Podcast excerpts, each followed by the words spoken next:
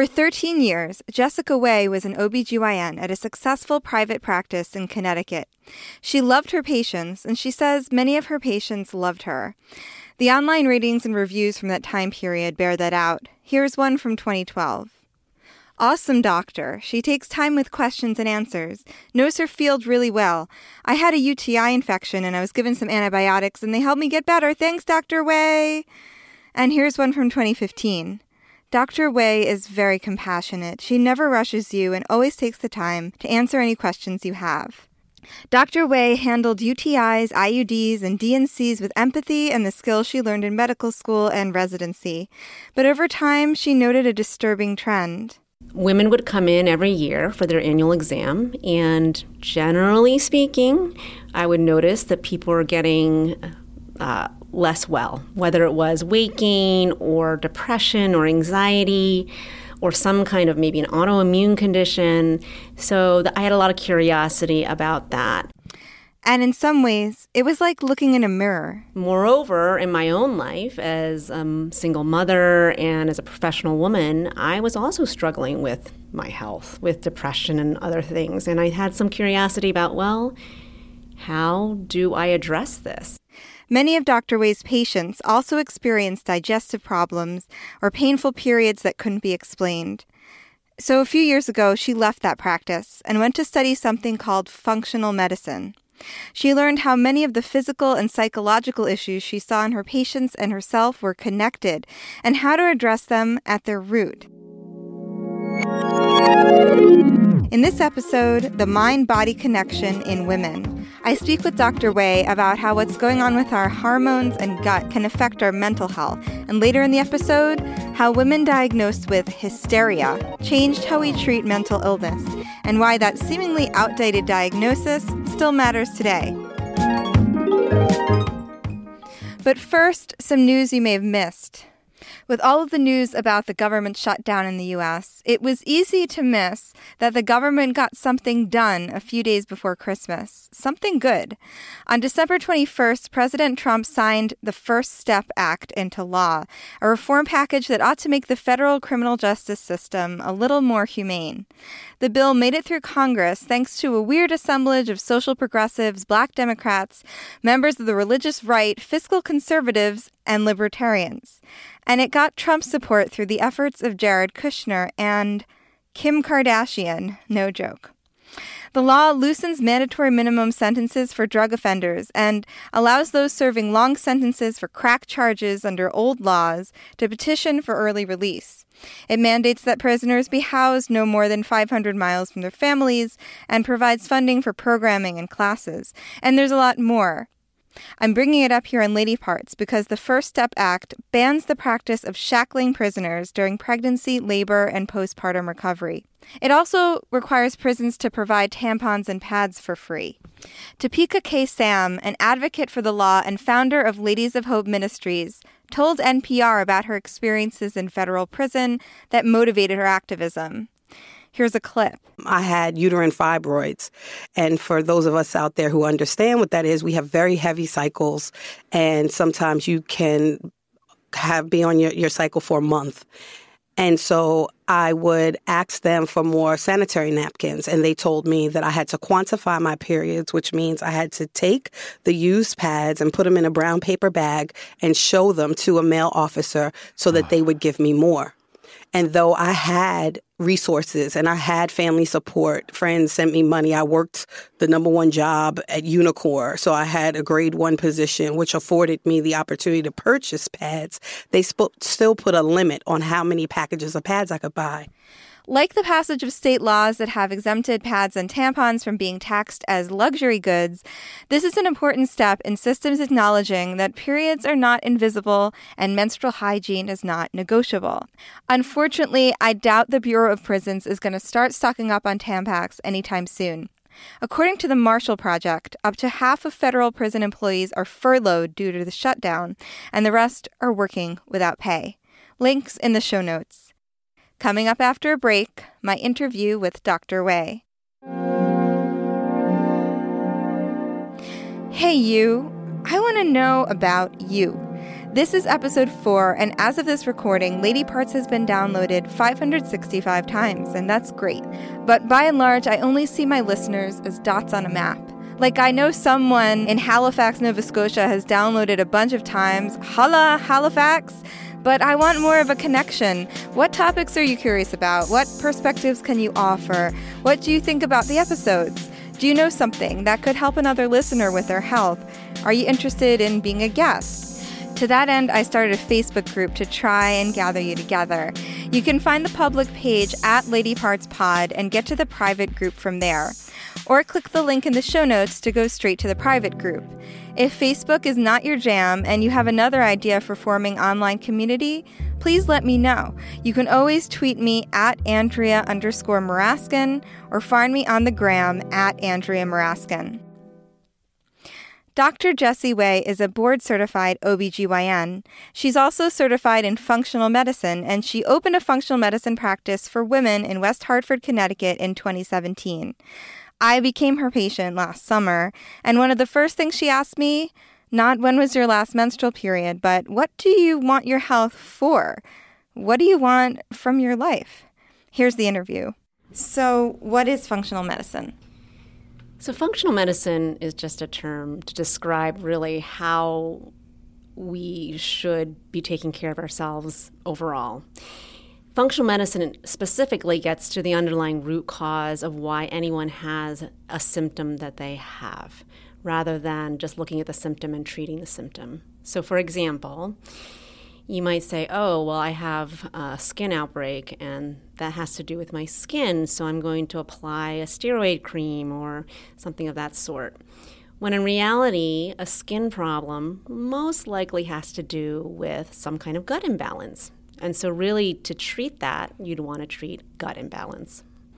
Okay, so let's define a few terms before we get into the connection, mind body connection in women. So, let's define stress. So what is what is stress? If we had kind of an official definition, we might say that stress is a specific response by the body to a stimulus that disturbs or interferes with the norm, normal physiological equilibrium of an organism. So that's a very technical um, definition, but basically it's anything that disturbs balance in our body. And what is inflammation? Inflammation is a normal response to something that come that we come into contact with that we're not either not used to having contact with or we're not we're not meant to have contact with. So for example, if we get an infection, then the body mounts an immune response, and that's called inflammation, where there's white blood cells that are um, called on to respond to that foreigner, that foreigner or that invader. And so that results in some kind of reaction to either destroy or to get rid of that acute infection. The problem comes in where the body is chronically having some kind of stressor, let's say, something that is chronically being exposed to, and then there's this thing called chronic inflammation. And when bo- the body gets chronically inflamed, then we start to have breakdown of lots of different things in the body. I guess what's been really interesting to me is how antibiotics affect the gut and or things that happen that affect the microbiome, which isn't even our own cells, end up uh, later affecting the brain. Whatever we are exposed to, and primarily it's through food and drinking of fluids and water. So we get exposed to different uh, substances through food. We might get uh, exposed to different microorganisms through food that might be beneficial or not beneficial, um, there can be an inflammatory response within the gut. And with repeated exposure and no time to really heal, gut inflammation will eventually lead to communication with the brain. So there's this gut-brain axis to create inflammation within um, within the brain.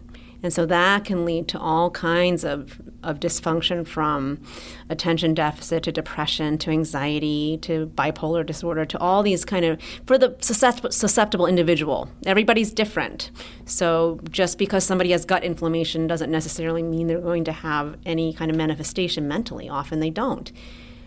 But for the susceptible person who has a fair amount of gut inflammation or say gluten sensitivity or something of that sort, that inflammation is going to affect how how inflamed their brain is and then in turn the function of the brain.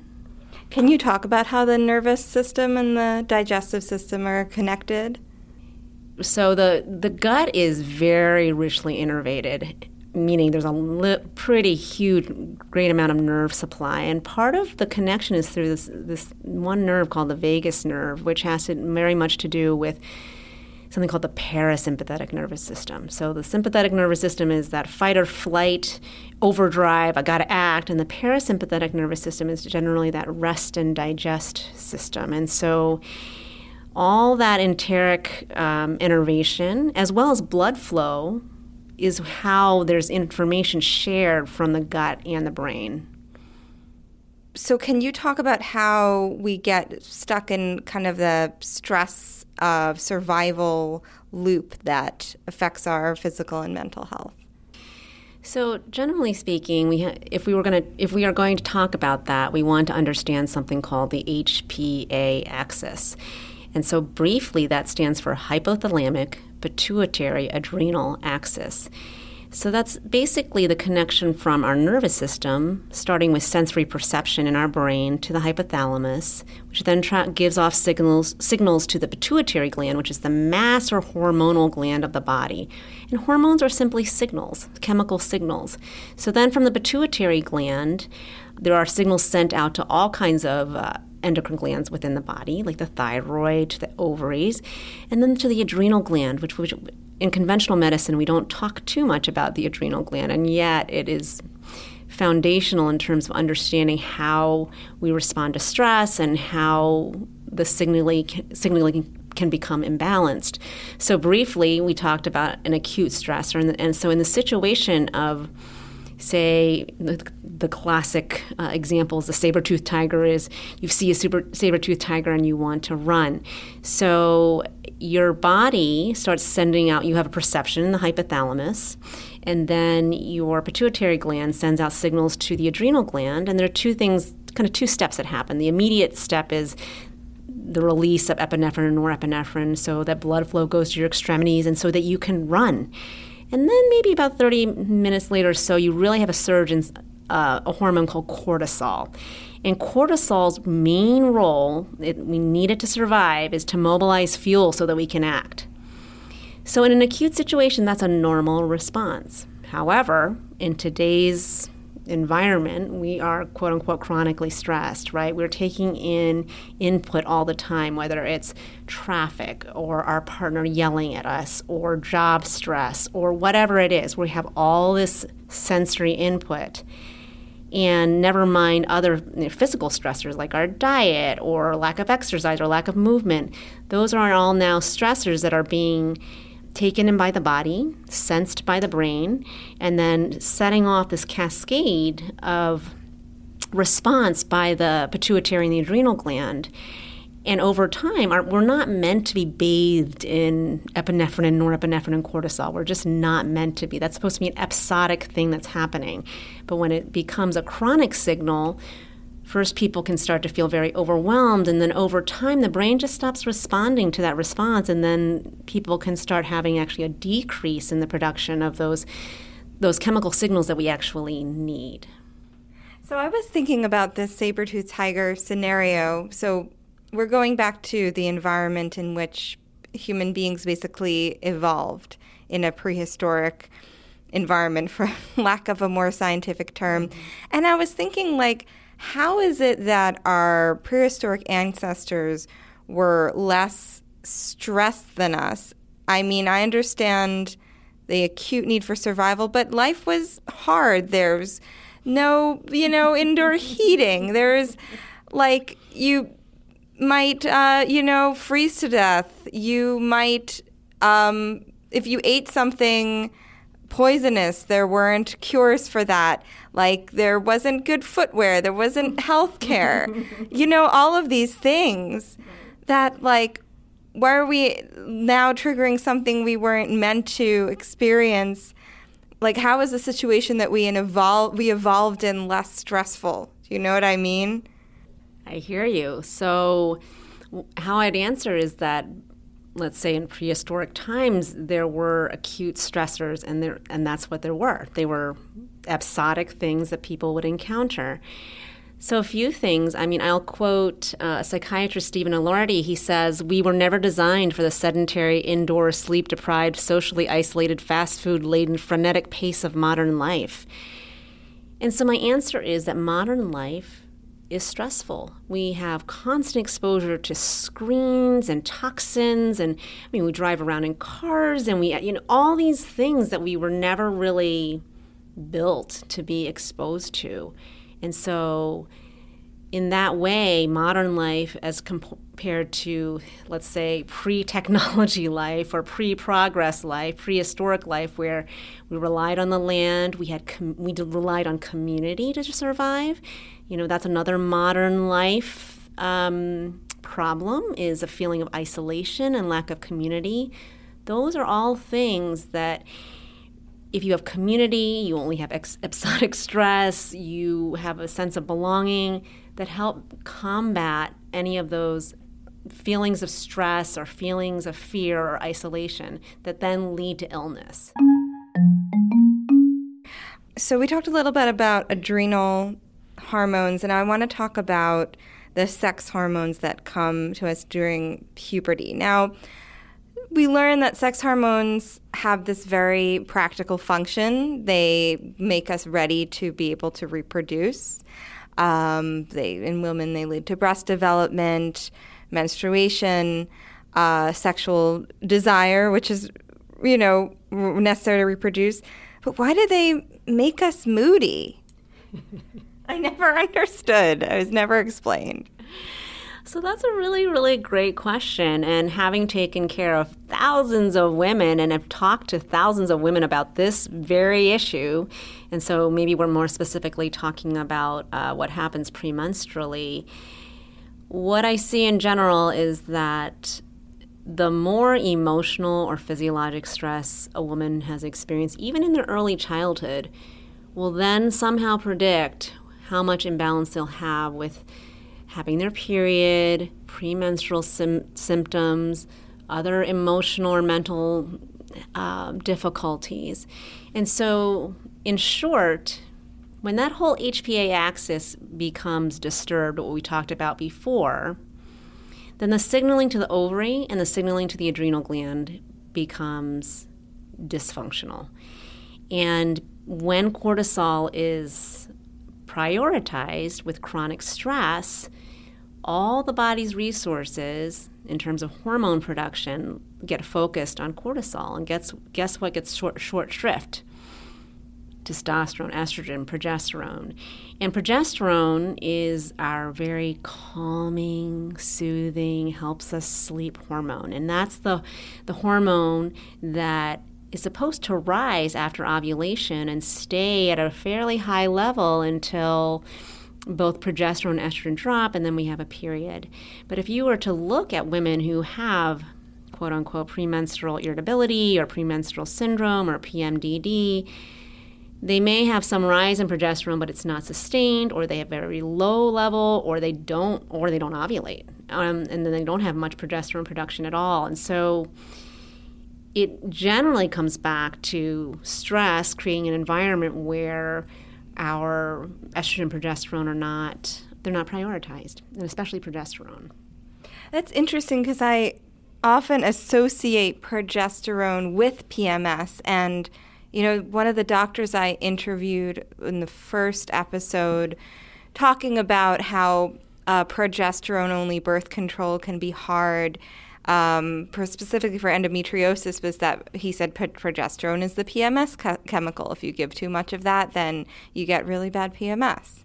But you're saying it, you're almost saying it's like uh, the other way around. So we have to make a distinction here. So when we when I'm talking about progesterone, I'm actually talking about natural progesterone, progesterone that our body produces. When we take, we can take natural progesterone. However, in birth control pills and in some hormone replacement therapy, you're actually taking a synthetic progesterone or a progestin. So, generally, what happens when a woman's taking a progestin is that her normal signaling to produce progesterone, natural progesterone, which is that relaxing, calming hormonal signal, it kind of gets taken over by that progestin. I mean, I had that very experience when I was in college that I started taking birth control pills and I went and I started having a lot of mood changes premenstrually and I went to the clinic and I said, This is really affecting my mood. And they said, No, it's not. And I said, Yes, it is. and so the whole thing is that we have to make a distinction between a synthetic progesterone with our progestin and natural progesterone. So in some cases, if a woman, and this can be a huge issue in terms of being sexually active with a partner and wanting to have reliable birth control, if a woman's on birth control pills and she's especially sensitive to progesterone deficiency because she's taking a progestin, and again, everybody's different, not everybody's affected in this way. Sometimes you can supplement with some little bit of natural progesterone to help with that kind of progesterone deficiency with taking birth control pills or progestin only pills. I wonder if estrogen gets too much attention because I feel like um, things like postpartum depression and menopause are popularly associated with a drop in estrogen. Do you think progesterone is, a, is, is neglected here in this picture? I think there's probably less awareness, and it really is sort of an imbalance between estrogen and progesterone. So, however, that manifests for somebody.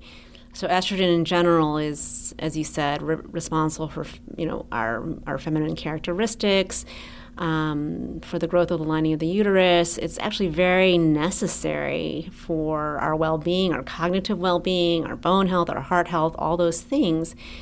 It's just that when progesterone estrogen needs progesterone to kind of count to counterbalance some of its stimulatory effects.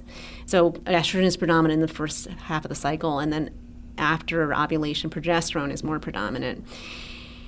Probably there is a big focus on estrogen without really understanding the very, very important effects of progesterone. Postpartum depression is actually a huge deficiency in progesterone. That when often women will go on a progestin only pill while they're breastfeeding because they don't want to interfere. They, they, feel that the estrogen is going to, the synthetic estrogen is going to interfere with their breast milk production. And then lo and behold, we've set a susceptible person up for a really major problem with serious postpartum um, mood problems. When I would go to the doctor, when a woman goes to an OBGYN, you know that the the chemicals are synthetic most of the time, unless you get something like uh, Premarin, which is estrogen from horse urine, right? But they don't make a distinction when they give you estrogen or progesterone. They they don't explain that it's replacing your natural hormones, and it almost seems like it has the opposite effect to the attended effect sometimes. Like, why is there this huge confusion about hormones? So, what I'll say first is that I also didn't, I mean, it's the way that we're taught in medical school in medical school and in residency we don't we don't learn it in the way that i understand it now. And i'll just speak to my own experience and that may have something to do with my own misunderstanding when i was learning. However you know we were taught birth control pills were generally a good thing you know and, and to be able to manipulate someone's cycle by giving them a, a, very constant signal of estrogen and progestin was a good thing in terms of contraception, in terms of suppression of menstrual pain, in terms of all of these things. And yet, what we weren't paying attention to was the disruption of natural signals within. We thought, oh, it's okay to take over those signals and to control reproduction in this way without really looking at the impact of doing that. Because doing that not only affects hormonal health, but it actually can affect the absorption of, of different vitamins and minerals and gut health. And so it has all these effects that we never really learned about or were taught. We were just kind of sold a bill of goods. And I, I think most physicians have really, really good intentions for their patients. It's a matter of really not knowing enough about what we're doing. So, what are some of your big tips for women who want to improve their mental health? Oh. Well, the big thing is for all of us is how do we learn how to relax? I mean, really let go and relax. And so I think the number one thing is really reflecting on how can we create space in our lives. There's a little bit of a, I think, of a badge of honor in, in the United States of being really busy and having a lot of accomplishments and you know, just say as a mother that your your children are well accomplished and you take care of the home and you go to, you know, you, you just do everything so well, you know, and that's like the the pinnacle of a the female existence. And yet it's not because we lose ourselves in that process. And really what's most important is in terms of being human is having a life that's satisfying and joyful.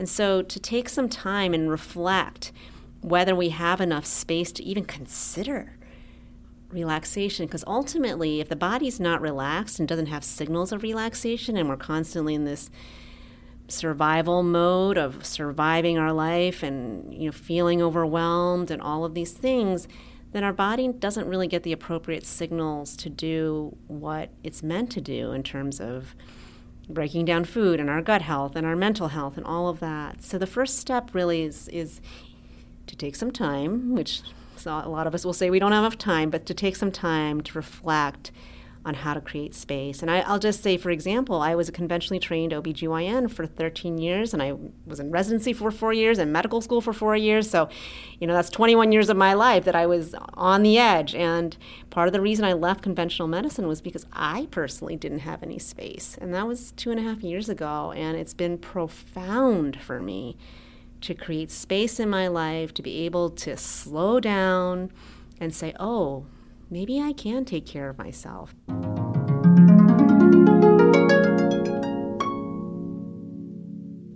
You can find Dr. Wei at jessicaweimd.com. That's Wei spelled W E I. She's also on Facebook at Women's Holistic Health LLC. Coming up after a break, Jamieson Webster, psychologist, psychoanalyst, author, and defender of hysteria. As patients, there's a lot we don't appreciate or don't see about the medical world. The podcast Antidotes Stories in Medicine offers a weekly view from inside. Host Christine is a nurse practitioner and former EMT, and her guests come from across the field of medicine. Now, Christine warned me that her podcast is not for the easily grossed out, but if you were really easily grossed out, would you be listening to this show?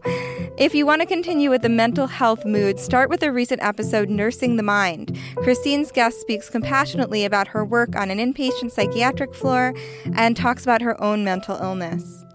I also recently got into this podcast called Household Name. It's from Business Insider. They tell surprising stories behind the biggest household name brands.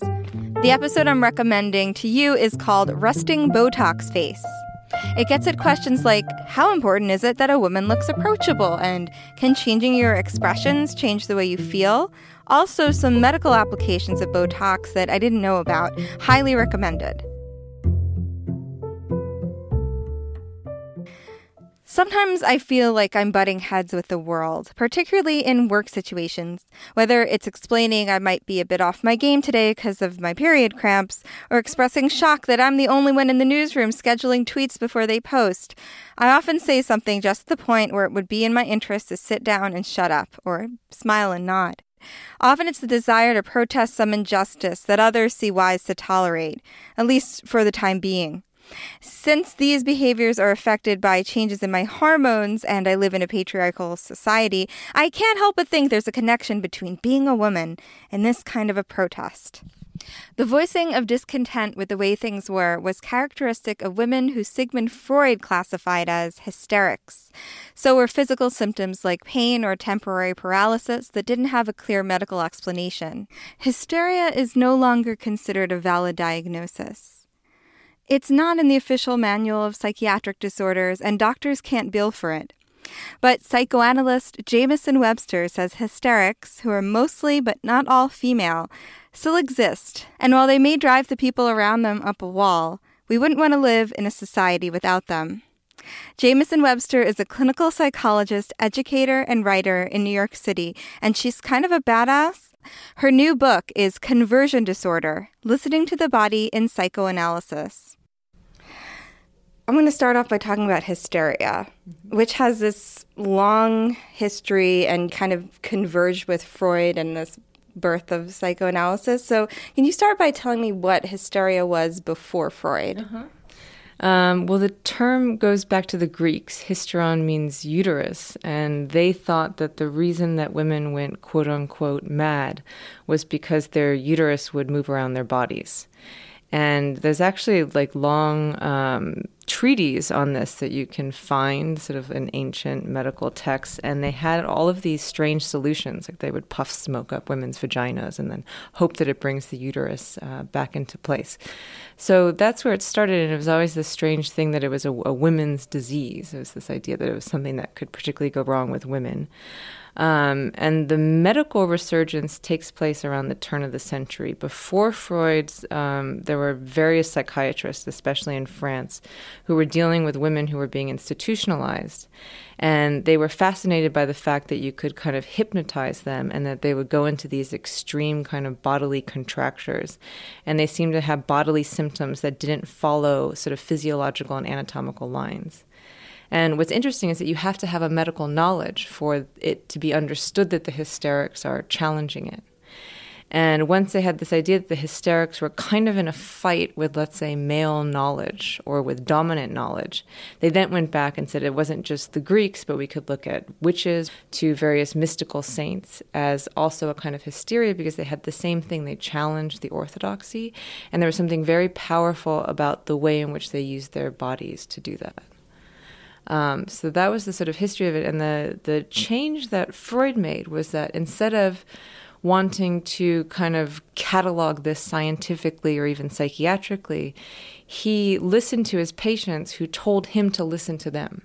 So many think that Freud invented the talking cure, but it was actually these women who said, Stop hypnotizing me, stop trying to figure me out, and just let me speak. And he did. And he said, you know, forget this hypnosis thing. That was the moment in which he gave up hypnosis. And he said, they will tell you what they need to tell you about their symptoms. Um, and that's what sort of invented the talking cure, which is, you know, the origin of all of the talking therapies that we have now. So, can you share a little bit more about how hysteria gave birth to psychoanalysis? Well, I think what they explained to Freud was one, that they were unhappy in their lives and unhappy in the way in which society told them that they had to be a certain way. Um, what they had to do with their bodies, what they had to do with their sexuality, what they had to do with their minds, and that they could create symptoms as a means of escape from a situation in which which they were unhappy. And it's not as if this is a conscious thing. It's not to say like, okay, well, I don't like my life. It, it just happens. And by virtue of speaking about what's on their mind, their dreams, even just going through their symptoms, like when did you first have that back pain? Um, this whole world opened up that they themselves didn't know existed. Um, and I think that's a really important point because it means that it's unconscious. And it's by virtue of this that Freud discovered the unconscious and all of the unconscious mechanisms, like how representations in the mind function, how amnesia works, how the mind body split happens, how it's actually not such a split, how connected it is. And it's not as if Freud had these ideas until he was told them by these women. What are the symptoms of hysteria, or what were they? Um, so they'd be strange bodily symptoms. They'd be um, symptoms that affect consciousness. So, meaning that you have fugue states, or you have blackouts, or you have periods where you don't know who you are or what you are, something that affects literally consciousness. Um, pains, paralysis, strange symptoms in the body, um, suicidality. Um, often you find kind of um, an embroilment with the family and an inability to separate from them. So, kind of an embroilment with the drama of the family. Um, you would find a conflict, like a sort of a, sort of a conflict to the extent that what you say you want is not what you're doing, and you don't know why you're doing as opposed to not what you say that you want. Um, there's always this question Freud asked, which was, "What does a woman want?" And it wasn't he wasn't saying like, "What do they want?" You know, even with an idea that there'd be an object of their desire, but that their desire is a mystery to themselves. And often the way in which this mystery of their desire manifests itself is in making all of these people around them have desires for them. Everybody wants a quote unquote hysteric to do X, do Y, do Z, stop doing X, stop doing Y, stop doing Z. And her desire can't push back against that. And that's the importance of the psychoanalytic treatment is to have her understand what it is she wants so she stops this war, let's say, with everyone around her. Although the feminists, in relationship to psychoanalysis, love the hysteric for the war that she wages. That's so interesting because I feel like the narrative that I came to first about hysteria is a it was a sexist anti-woman diagnosis that you know doctors pinned on women when they didn't know what was wrong with them and that their symptoms were a re- result of having women having being women having uteruses I don't think if you read Freud on hysteria, I don't think you see what you were talking about that it's it's it's pathology. I mean, he to a certain extent, and the people who heard that, I think, um, followed that line. Of course, psychiatry came in, especially in the 1950s, when it, in, in America in particular, where it had this like incredibly powerful hold over everything, and um, treated these women terribly. But in that moment, they were precisely being, I think, anti Freudian and anti feminist at the same time. Um, and Freud will say, and, and this was kind of what was important to me in the conversion book, that hysteria is the only quote unquote psychopathological structure that has a true symptom. And the symptom, by the way, is not a bad thing. The symptom is a creative construction by the mind to deal with the problems of the world. And we need our symptoms. Our symptoms are an invention, they're a new response, and they also talk about the pains that we sometimes recognize without allowing ourselves to recognize. And the point of analysis is not to eradicate symptoms, it's to make the symptoms something not that you suffer from, but that you can make work for you in your life. And of course, the great um, example here would be art, that everyone um, that every artist is essentially using something of their symptomatic life to create something new. I mean, this is why an artist will have a particular style that's responding to something in their life. But Freud himself was no feminist. As you write in the book, he actually left, he got kind of frustrated with the hysterics and left them and didn't come back to them for many years. years yeah. I mean, his, but his first case with Dora, um, who's this sort of famous 16 year old patient, um, is this patient who like left her treatment and was furious with Freud because of his heterosexual patriarchal biases that it would have been impossible for him to really have gotten around in 1905 when he was doing the case. And what's interesting is not that he has a patriarchal heterosexual bias, but that he somehow makes it evident to us that he has it and that she challenges it. At the very end of the case, he says, he says, I, I couldn't understand what I needed to understand at the time that I was treating her, which is why she left the treatment. That the frustrations that she had with her parents reappeared with Freud, that Freud couldn't hear them, that her criticisms about him and the way that they were mirroring her criticisms of her father, and the case died.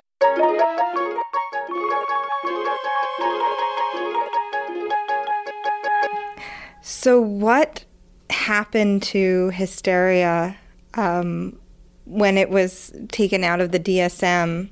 Why w- why was it taken out? And then what diagnoses do people get now mm-hmm. who would have been diagnosed with hysteria in the past?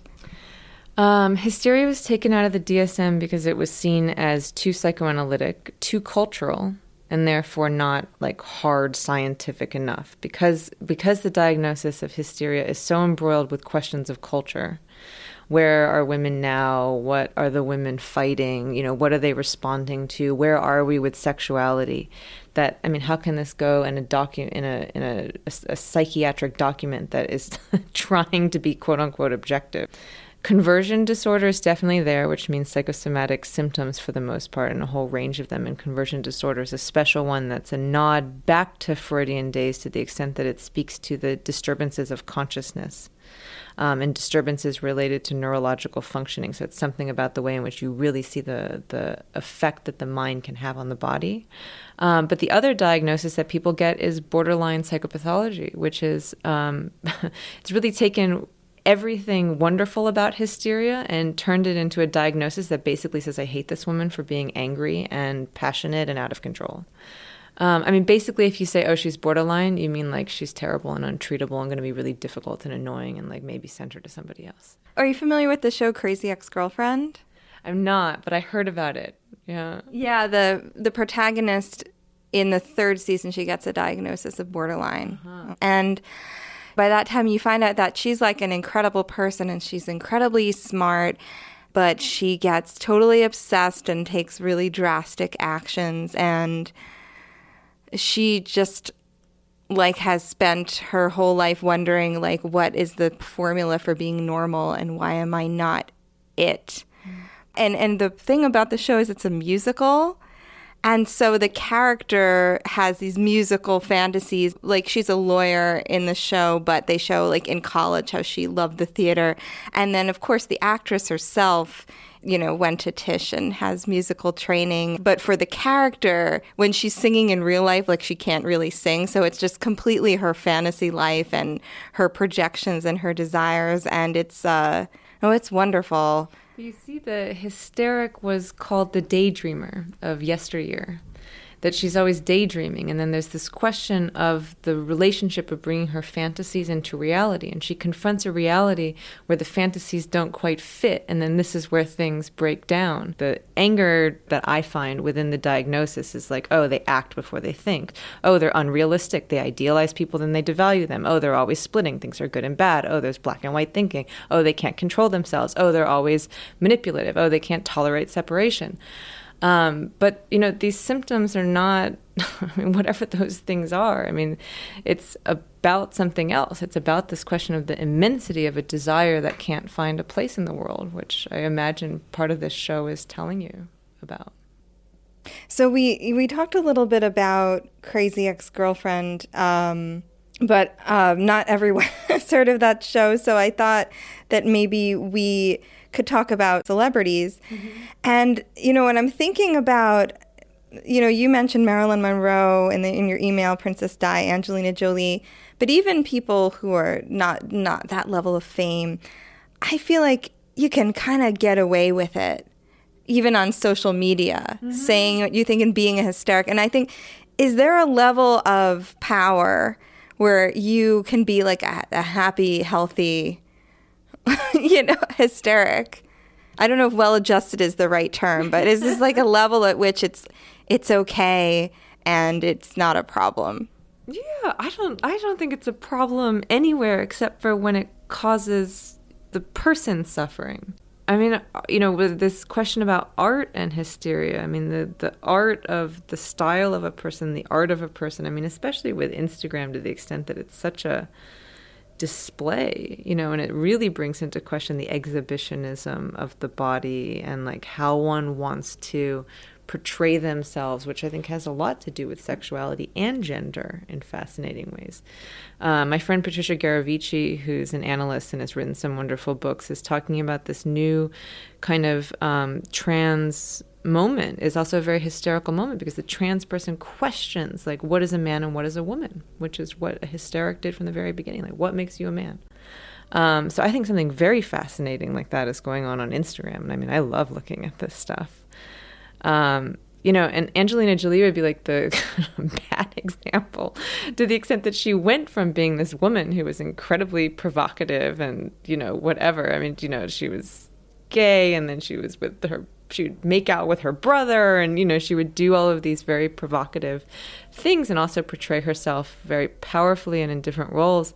Then she became like mother teresa which you know on the one hand i'm like great okay so now you have a new image but then i'm a little disappointed that she like you know wants to be like the wholesome woman with the un and she's going to adopt all of the children from around the world and so she's like you know saint jolie now let's say the the patriarchy crumbles. Mm-hmm. Does hysteria go away? That would be the idea. Yeah. Let's talk about conversion disorder. I think you you defined it before. Um, and would you say that, and you'd say it's more common in female patients? For sure. Yeah. I mean, I think if you go to like chronic pain wards, um, a lot of the dis- the problems, the sort of ill-defined problems that we have now, um, irritable bowel syndrome, autoimmune diseases, and this is not to say that like when you bring up a conversion symptom, you're not saying that it's not real. It has to be clear. And this is what people, this is what bad psychology has done. They're like, oh, it's psychosomatic, it's in your head. No, it's real, it's in your body, it's real. Um, and this is the power of the mind. There's the power of the mind to interact with something in the body. We don't know whether there's a weakness in the body already or whether it can cause these things outright. We don't know. Uh, but nevertheless, whatever it is, is it's real. So it has to be treated as real at the same time that the person needs to be addressed simultaneously. And that's very important to me because I'm not saying, like, oh, look at all these people with these fake symptoms. They're real symptoms. Um, but I do think that when you tend to, to kind of travel in, in the places where you might find more conversion disorder, that it does tend to be women. So. Do you think that psych that psychoanalysis can cure conversion disorder or cure conversion symptoms?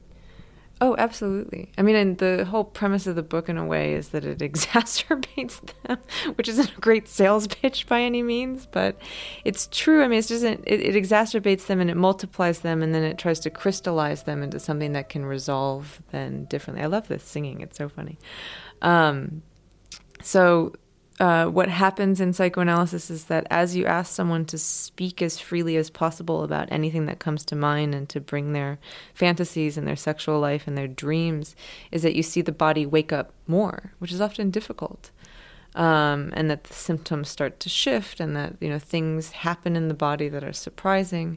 Um, but I, all of this, you know, really is is for the better to the extent that these are these are things that need to come to the foreground because the more of your life that you explore and the more of your mind that you explore, I think the less afraid that will that you'll be in general. Can you tell me about a patient who helped you helped teach you to listen to the body in in psychoanalysis? Um, this is a case that's in the book, and it's good because it's a child patient from a long time ago.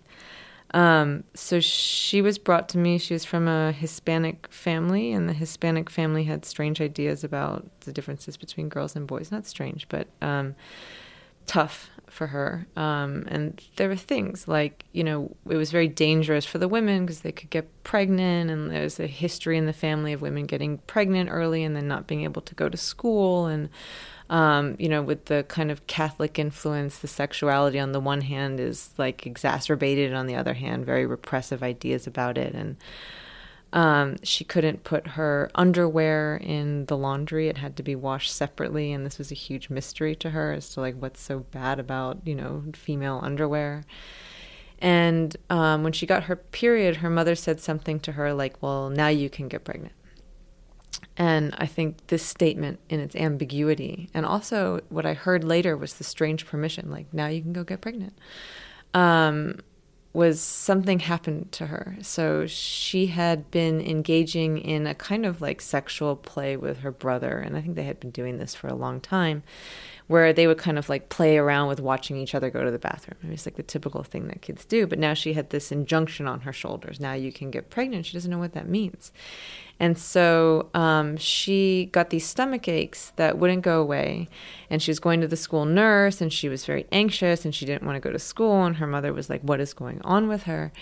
And we kind of reconstructed through the treatment that she thought that she was pregnant because she went to the bathroom and then her brother went to the bathroom and then she touched the handle after he had touched his penis and she thought, I must be pregnant.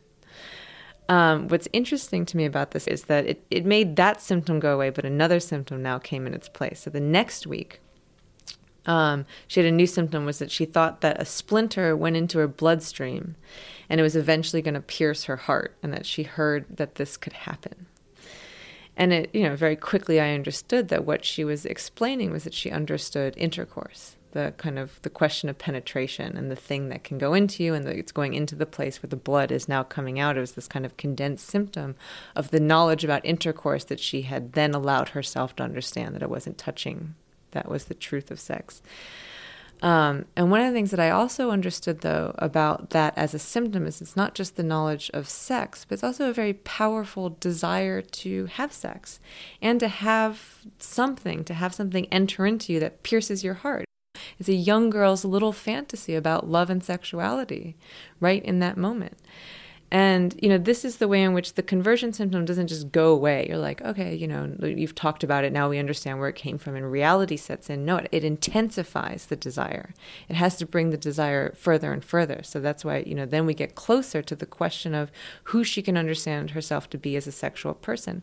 And to have a desire like that, that I want to have a man who I fall in love with and who pierces my heart um, in this family where this is precisely what's prohibited um, I think was a really important moment in the treatment that she could get close to it. And you can imagine someone for whom this remains split off their whole life.